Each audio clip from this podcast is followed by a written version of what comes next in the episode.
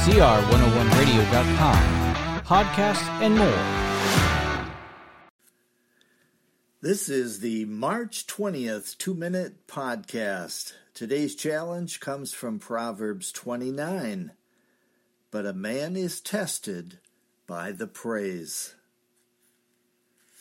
Does this make sense? The man called Job comes to mind. He walked through the crucible of fire and chose not to sin. Losing his livestock, then his children, he falls prey to Satan, buffeting his body with cankerous sores. Surely this man was tested by adversity. Consider Paul.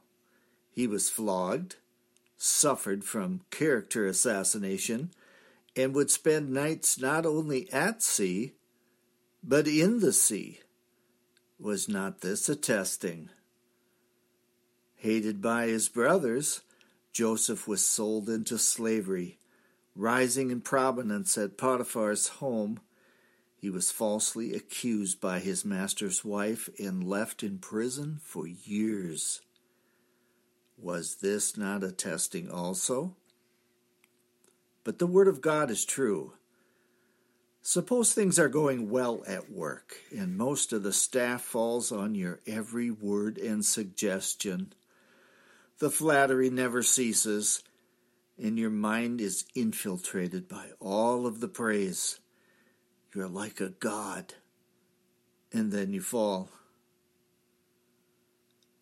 Your oratory in the pulpit becomes the discussion and envy of your fellow preachers. Collections are up, and the pews are filled. Your books begin to make you more money than your salary. You start to puff up. You no longer need God. And then you fall. Whether you are a politician or a star athlete, you strive to do your best, and others take notice. You surround yourself with enablers who cease not to praise you. You have secret thoughts of divinity. You imagine yourself above the rest. The rules don't apply to you. You no longer need God. And then you fall. It can happen to anyone, man or woman.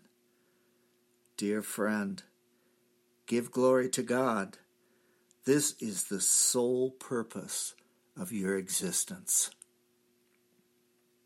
That's the two minute podcast for today. I am Michael Foskey.